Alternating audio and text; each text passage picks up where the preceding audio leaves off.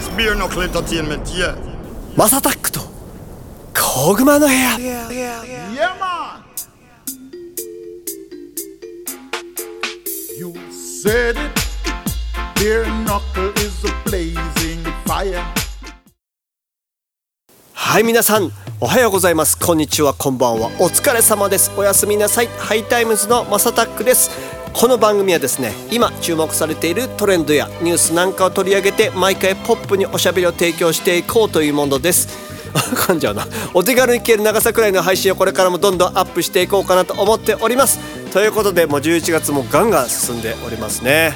はいえーと今日はですねちょっとまあゆるーくねゴツさんとお話をしたいかなと思っております。ゴツさんでどうすもお疲れ様です。どうもどうもどうもどうもどうもどうもなんか噛んじゃうね いいんじゃないですか。まあやっぱり英語でね。普段は英語をやってますからね。そうそう。うんうんなんか普段のライフサイクルをお話しすると、うん僕もうあ朝5時半に起きてますお早い。えでも、ま、前前から早くない？早いでしょ？で、うんうんうんまあ早く起きてるだけなんだけど でなんでだいたい6時6時40分ぐらいにはもう家を出てます僕うん。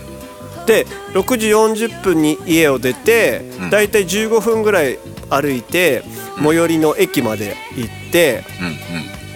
そこから電車に乗って通勤してるっていう。うん。それはどれぐらいかかるんですか？通勤？通勤電車はねだいたい25分とかぐらいかな。早くないです？えじゃあ7時20分ぐらいに会社に着いて何してるんですか？だいたいねでもね始まりがだいたい8時ぐらいなのよあ早いんだ。あなるほどなるほど。でで夕方の5時ぐらいでもう終わっちゃうからうんうんうん。まあでそれでもう会社着いたら何人か分かんない人たちがいっぱいもちろん日本人もいるけど、うんうん何人か分かんない人たちがいてでえっ、とまあなんだろう夜勤みたいな人してる人たちは、まあ、夜勤ねすごいハイハイパーテンションで家帰ったりとかしてあそっか。え全世界相手にしてるんですよね。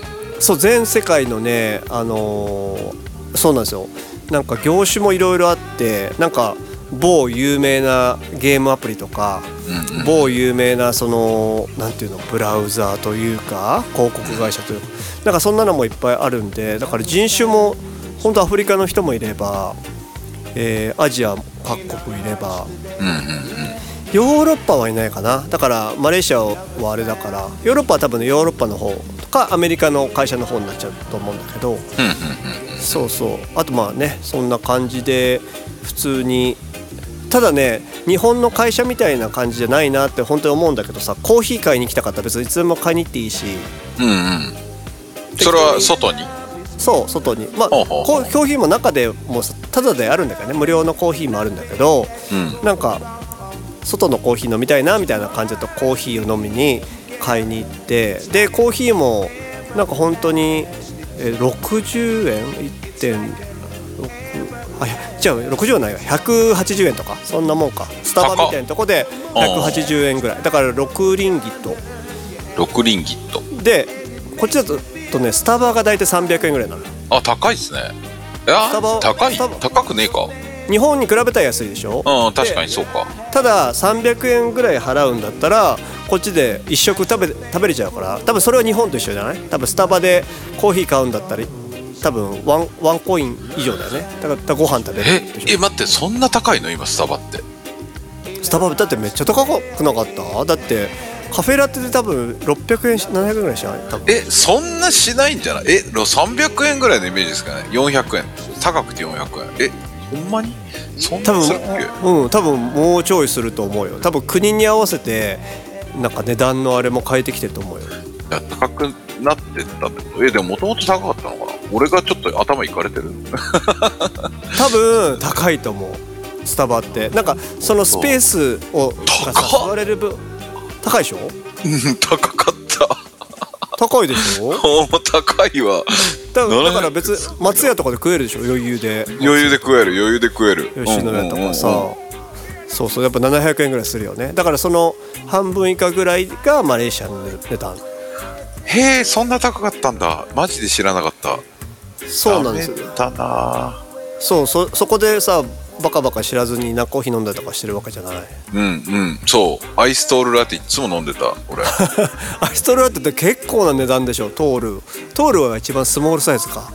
そうでですもそうです。700円ぐらいとかじゃないわかんな。いああでもそんなに言ってたんだな。俺マジでうんうん。よ,、よくないんですけど、うんうん。ね、値段見たことなかったっていうか気にしてなかった。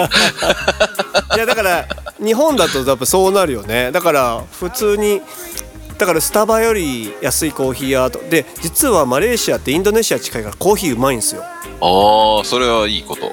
そうインドネシアコーヒー有名じゃないですか。だからインドネシアコーヒーなんか普通にだからさ親戚とか来てもコーヒーうまいねみたいな。でそれでだって180円とかさ日本でいうコンビニ値段で飲めちゃうからうんうんうんうんうんそれちょっとね俺得というかいいなあとすごいな。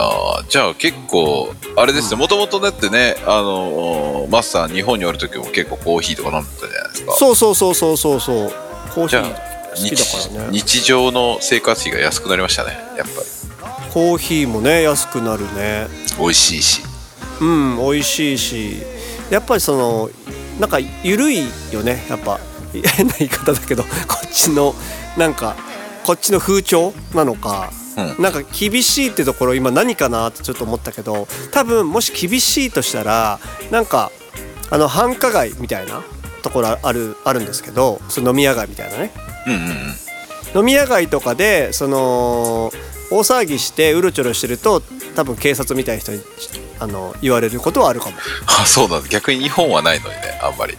そう。でパスポート見せろみたいな。でパスポート持ってないと確か罰金とかだってね気がする。へえじゃあやっぱあれなんだね。そういうところは結構うるさいんですね、そうそうそう。だからもう飲み終わったらとっとと帰るっていうのがまあいいのかなっていう感じ。あでも普段飲む人少ないからか。そうそうそうそうそうそう。だから問題を起こすのってだ大体そういうことっていうの多分分かってんじゃない？あーまあまあまあまうんうんうん。あさすさすがです。そうなんですよ。やっぱね強権国なんで、うん。もう騒ぐ前に抑えるみたいな。まあでも大事。大事大事。抑止力。抑止力ね。だからあもう早くちょっとタクシー乗って帰ろうみたいな感じになれるっていうね。まあまあまあいいことですねいいことだよね。だから俺やっぱ日本だとさやっぱ安全だしさずっと飲んでられるからさ、そうですね。朝までとか全然ありますよね。ででなんかゴスさんとかさなんかその気のいい仲間たちいたら楽しいわけですよずっと、じゃあもう一杯だけですよなんつってもう気づいたら朝みたいなさ しょっちゅうしょっちゅうじゃないですか マスター。しょっちゅう。しょっちゅうで次の日大ダメージでさとかはもうよくあるんですけど。まあだからそれがなんか日本の良さだからね。なんか治安悪くなってほしくないなとも思うけどね。あれそういえばマスターあれマレーシアは時間はどうなんですか？時間の感覚というか。時間はあじ時差ってこと？うん沖縄タイムみたいなのあるじゃないですか。ああそういうちょっと待つ待たない。あ沖縄よりはね多分早いと思うよ。ああじゃあ結構時間通りにみんな来るんだ。街中は。で一応そのグラブっていうさあのうんウーバーみたいなうん。タクシーのやつとかは本当になんかあのーアプリで今どこにいるっていうのがもう分かるわけですよ。あのまあ確かにわかるですね。フフードのやつと一緒で日本のねうんうんうんうん。食べるやつと一緒でちゃんともう見えるからで場所分かんなかったらすぐチャットが来て「どこにいんの?」みたいな「ここだよ」って写真撮ってピタパみたいな感じで。その英語喋れなくてもちゃんとうんうん。コミュニケーションが取れると。なるほどね。いやだ結構安いですよねしかもねグラブグラブはめちゃくちゃ安い。だからやっとうちの嫁も使えるようになって英語全然喋れないけど、うん。なんか待ってる場所が違うみたいなこと言われて、どこにいるんだって言って写真撮ってあの送ったらやっぱちゃんと来てくれたって言ってたからだから普通にそうそうだから喋れない人とかでもあの全然生活はそういうのは全然使えるんじゃないかな。そういうインフラとかは。確かに。俺もコロナ前フィリピンよく行ってた時に、うんうん、結構グラブ使ってたっすわあそっか。フィリピンもグラブなんだね。グラブグラブ。東南アジア結構グラブ多いらしい。そうかそうか。あれタイもそうだっけ？タイはウーバーだっけ？ちょっと忘れちゃった。まあタイはもしかしたらウーバーかもですね。あれ結構西側が入ってるから。うんうんうんうんでグラブは確かあれですよ。ソフトバンクがあのー出資してたと思うんですよ。そう。で本当ここだけの話で。でここだけの話なんですけど、今皆さんが聞いているのは「小熊の部屋 with マサタック」そんな感じ。KW シャインあのマレーシアにいるとやっぱいろんな情報が入ってきましてですね。うんうんうん。日本もライドシェアがそろそろ来るんじゃないかと。ああ。ちなみに来ますよ。ね。えーとうん。もう実はですね会社の方がこちらの方でもできておりまして。うんうんうんうん。人員を募集しておりますああやっぱそうなんだ。日本で、はい、えー日本の方とか日本人とか、でそこにやっぱねあの某日本のあの代表ですね。あのヒントはモバイルフォンをもともと使っていましたね作っていまあれ使っていた？作って今あのまあ日本のキャリアの一つのですよね。うーん。でもう今はもうモバイルというよりはもうなんか投資ファンドの方が有名になそうですね。そうですね。某 S, S さんですけど。だから S さんね。某某 S さんがやっぱ投資してるものがもう会社としてもこちらにも来てて、あの社員さんも募集していると、なるほどなるほどなるほど、うん、だからまあ日本の方ではまだオフィシャルでは出てないけどもうそういう風な流れにはもうなってきてるのかなって感じ。いやありえるっすね。やっぱライドシェアは、まあタクシーのまあもともとねその話は結構日本でもニュースになってきてます。うんうん。あそうなんだ。なんかでもなんだっけ？その組合だっけ？そのさ日本のタクシーアプリあるじゃないですか。そう GO ね。GO か。そう、GO がやっぱりその、まあ、うまくまとめたみたいな感じではなんかで見て、そうそうそううそうそうそう。そうそうただどうなっていくのかでしょ？そうなんですよそうなんですよ。だけ実際ライドシェアがどこまで日本で普及するか。うんうんうん。うーん。まあ多分でも僕は結構普及すると思いますね。日本もだいぶインフレが進んで物価上がってきたから安く乗りたいだろうしね。うん多分そういう感じになってくると思うね。あそうそう。あそれで思い出したんだけどさこの前、うんうん。えー、と香港の友達があの、うんうん。マレーシアに来てで、うん。ほんと久々にあの飲んで話してたのね。で、その彼っていうのはお父さんがもうめちゃくちゃ有名な香港の方で、うん。確かねマンダリンオリエンタルホテルかなそれのなんかまあオーナーとかそんな感じなんですすげえ。はいはいはい。だからマレーシアに来た時とかもマレーシアお酒厳しいけど、まマンダリンオリエンタルホテルのバーに自分の酒ボンって持ってっても全然 OK な人オッケーな人なんだね。まあ、まあそういうビッグマンな人がいるんですけどまあ息子はだからそれで親父のビジネスをハンドリングしてとかまあいろいろのんびりやってるんだけどさなんか彼が、そういえばこの前中国かな上海だかなんか北京かかなんか行った時に「うん。いやマサ」っつってあのー例えば車で飲みに行くでしょみたいな。うん。うんで車で飲み行ったらでも飲酒したら帰ってこれないよねみたいな。まあそうだねみたいな。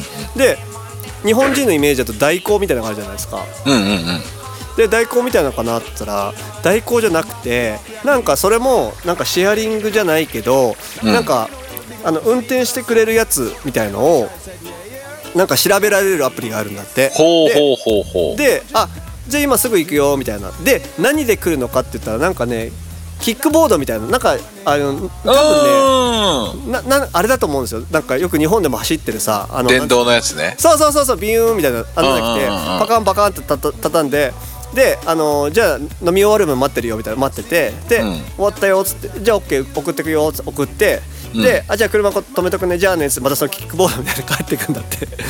えー、すげえそれめっちゃいいじゃんみたいな。うんそれ日本で絶対流行るし代行って高いからさ。そうですね。地方とかでやったりとかしたらめっちゃ流行るんじゃないの？いやめっちゃもうやりそうだな。もうだから日本で考えてる人いるのかもしれないけどそれ聞いて、やっぱ中国すげえなってちょっと思っちゃったねやつら。いや特に中国って貧富の差が激しいじゃないですか。うんうんうんうん。だから余計にそういうの多いそうですよね。そういうこと、そういう仕事それも仕事にする人とそれを使う人みたいな。そうだよね。投資家としてはさ別にそこに投資するの全然いいじゃん。なんか全然いいですね。ねみんなのためにもなるし。だからあそういうのありだな。でも日本もねそういうのガンガンやあでも規制か。規制があるのか。いやまあ代行に関しては大丈夫なんじゃないですかまあだけどその二種二種免許的問題うんうんうんが多分あるんでうん。うん代行多分二種免許いらないんかな？いらないな。代行いらないかも、うん。じゃけ別にライドそれが始まる可能性は全然あるね。ねえなんか全然なんか都心例えば東京、えー大阪、まあ、福岡とか、ん。なんかまず都会、まあ、札幌とかその辺。でも札幌でもあれバイクで帰るの大変そうだ 雪の中。なんかちょっと確かに確かに。忍びないけど。まあなんかそれに代わる何かが本当折りたたみのなんかバイクみたいので来たよって言ってたから多分そういうやつだと思うんだよね。うん。あてかじ日本はまだに二種免許許すねこれ。あ。代行も。ハードル高いっすね。いやだからそこがうん。ライドシェアでクリアになるんであればうんうんうん。そこも一緒に行くでしょうね。ああなるほどね。ああだからあー、はいはいはいどこまで規制緩和するんだろうな日本。そうなんだよね。緩和していいのかとかも多分多分あるじゃん。なんかそうのそうそうそうそのリスク。だから緩和をしたことによってのリスクとかもう絶対に出てくると思うから多分そんなすぐにボンって決まるのかどうかちょっとわからないけどどうなんだろうね。貧富の差がやっぱ激しくなったら入れざるを得なくなるのかな。どうなの？行ってざるを得なくなるしまあちょっと犯罪増えそうっすよね、そうだね。犯罪今もなんかちょっと変な細かい犯罪日本も増えてるもんね。増えてる増えてる。でちなみにね、うん。まあこんなこと言っちゃなんだけどうんうん。大阪暴走族久しぶりにいますね。なんか嬉しそうっすね。いやいやいやしかもね しかもねむ昔の昔、はいはい。今までってな旧社会だったじゃないですか。だけちゃんとヘルメットもかぶって、はいはいはいはあのナンバーもちゃんとつけててみたいな、いうんうんうん。で信号守ってみたいな感じだったんですけどうんうん。あの二ケツで原付でノーヘルでえ？ナンバーない。はいはいはい。で警察おって警察が交差点で後ろ、あの要はカムのやつ、うんうんうんうんはいでそれを煽ったりとかしてはい来いよみたいな。でパトカー原付なんでしょでも。原付そう。でパトカーに追われてみたいな、はい。で捕まってみたいな。いやじゃけそこがさやっぱりさそのうん。なんつうんですか。えっ、と車がやっぱ多いじゃないですか昼間とか、うだからそれが対面交通の道とかだとああもう普通に言ったらねバイクはこうスースースーって反対車線走ってピッて逃げるじゃないですか。はいはいはいはいはいはいで結構そういうのを今日久々に見ました。昼飯食いに行く時。昼なんだ。ひ そう。夜じゃないんだ。夜じゃない。昼飯食いの時 だってちなみにあれですもんね。先先週の皆さん放送の多分最後の方でなんですよ。実はですねちょっと暴走族っぽい音が 入っていたというコツさんの情報が。あでも確かに編集しててなんかバンバンバンみたいなちょっとバイクの音っぽいの聞こえたなとは思ってたんだけど。いやびっくりしましたよ俺もあれ。放送聞いて。しかもねえ。最後の何分かだったんで。そうだね。一番最後のアウトロぐらいのとこだよね。そうそうそう。だから俺も最初聞いてなくて。で最後放送放送っていうか配信配信スタートしてで一応確認でい,、いつも聞くんですけど。はいはいはい。最後の流しで聞いてる時にバンバンバンバンあれ？あれ？みたいな。あれ？え 失礼しましたたまた。たまでも別にさ多いエリアとかじゃないもんね。別に吹田がその暴走族エリアってイメージ全然ないしね。いや多分だから、うん。あのまあ絶妙に空いたって田舎じゃないですか。田舎っつったら怒られるような田舎じゃないんだけど。まあ C だからかな、うん。そうなんかちょっと北の方なんで。はいはいはい。それは街中にはいないですよ。御堂筋とか。はいはいはいはいはいはい。怖い人たちに捕まりそうだもんね。ああいうとこだったらね。まああとはいないでしょ。普通にあれかねそのうん。美学美学の問題ですかうね。ーんなんか かっこいいかっこよくないみたいな、うん、まあじゃないですか。だ街の人がかっこいいと思います？わかんない。もうあんまり言い過ぎだな。俺ね中学校の時そうだったっすからかっこいいと思ってましたよ いやなんかだってめっちゃ嬉しそうだったからさ。まあ確かにランチ時間にそんなの見たらちょっとテンション上がるかもね。いやーテンション上がりましたね久しぶりに。なんやこいつインスタのストーリー上げてくれればよかったのに。いやさすがにねあのすぐ取り出せないのパパッそうそうそううそう。でも最近はほんまインスタ全然見てねえなよう考えたら。忙しいからですよ確かに。ええ朝何時起きなんですかコツさんは？朝はね、えーいやじ本当に時間による時間っていうか人にん人じゃないわ、日による。しはいはいはい。今日は何時何時ぐらいだったの？今日は8時。あー。あでもまあののんびりのんびりってか普通か。そう。でこの間5時とかありましたよ。あ本当日によるんですね。いやだけそのこの間はうんうん。えーっと広島に僕はあの子供のね、うん。はいあのー運動会か。はいはいで帰ってきた時の次の日が宇部っていう山口のあー遠い。の現場にはいはいはいあのー打ち合わせで行かないといけなかったんでうんうんうん。まあ大変だったですね。それが結構早い2時間半とか。うわね。いや早いんすよ。みんな工事の人ってあーまあねあの皆さんあの存じ上げない人はあれですけどゴッツさんあの太陽光のもうすごい人なんで全全部をあの監督しなきゃいけない立場でもあったりもするのでね。だからあの見に行ったりもしなきゃいけないし実際だから人手がなかったらちょっと手伝ったりとかしなきゃいけないわけでしょ。そうですね。まあ最近は手伝ってますね、うんうんまあでもゴッツさんがやる方がいいだろうね。プロフェッショナルだし。いやいやいやいややっぱ持ちは持ちやなんで僕なんかずっとね太陽光のその現場というより、まあだって仕切る方だもんね。人をあれしたりとかね。そうそうそう。で許可とかまあそっちだったんで、行政系っすよね。そう。だからまあでも言うてそうか。まあ言うて3年に1回ぐらいはそういう時期があるんですよ。うーん。じゃあそれが今なんだね。うん。久々に。今特に。うん久々にそうですね。3年前とかだって僕あれでしょ？千葉の現場やったりとかしてたでしょ、ああちょっとやってたかもね。そうそう。でその前が仙台かな？でその現場代理人じゃないけどはいはいはいはい。発電所の開発せにゃ開発をした後に、うん。まあ建設のタイミングが来るじゃないですか。うんうんうんうん。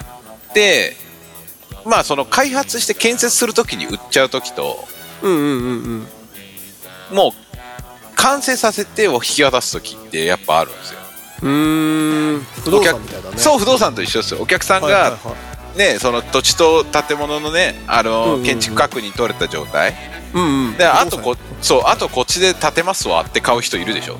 はいはいはいいるいるいる。うんでそそので建てて買うわっていう人もいるじゃないですか。こっちが建ててで。そうその違いっすよその違い。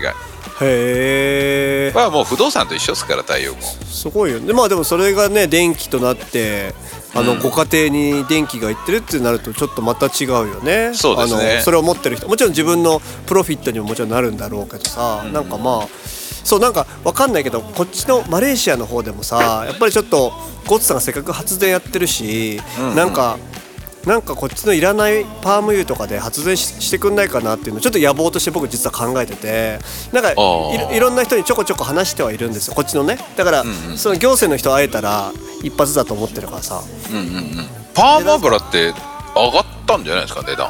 あ値段こっちは別に安いじゃん。こっちで回せばいいだけだから。ああそういうことなんですね。だから日本に持ってかないでで日本の発電機をどっか引っ張ってきて、うんでなんかあのヨーロッパから叩かれてるからさなんかその捨てる用の食用じゃないものとかで発電して、はいはい例えば恵まれない人に電気とかをね渡したりとかなんかしてあげたらみたいなことをちょっとあのボソッと独り言のようにいろんな人に伝えてて。うんうんででなんかそういうのとかできたらなんかゴッツさんのやってることとかもつつながるし例えばさキューピクルでしたっけ？キューティクルでしたっけ？なんかそのキュービクルね。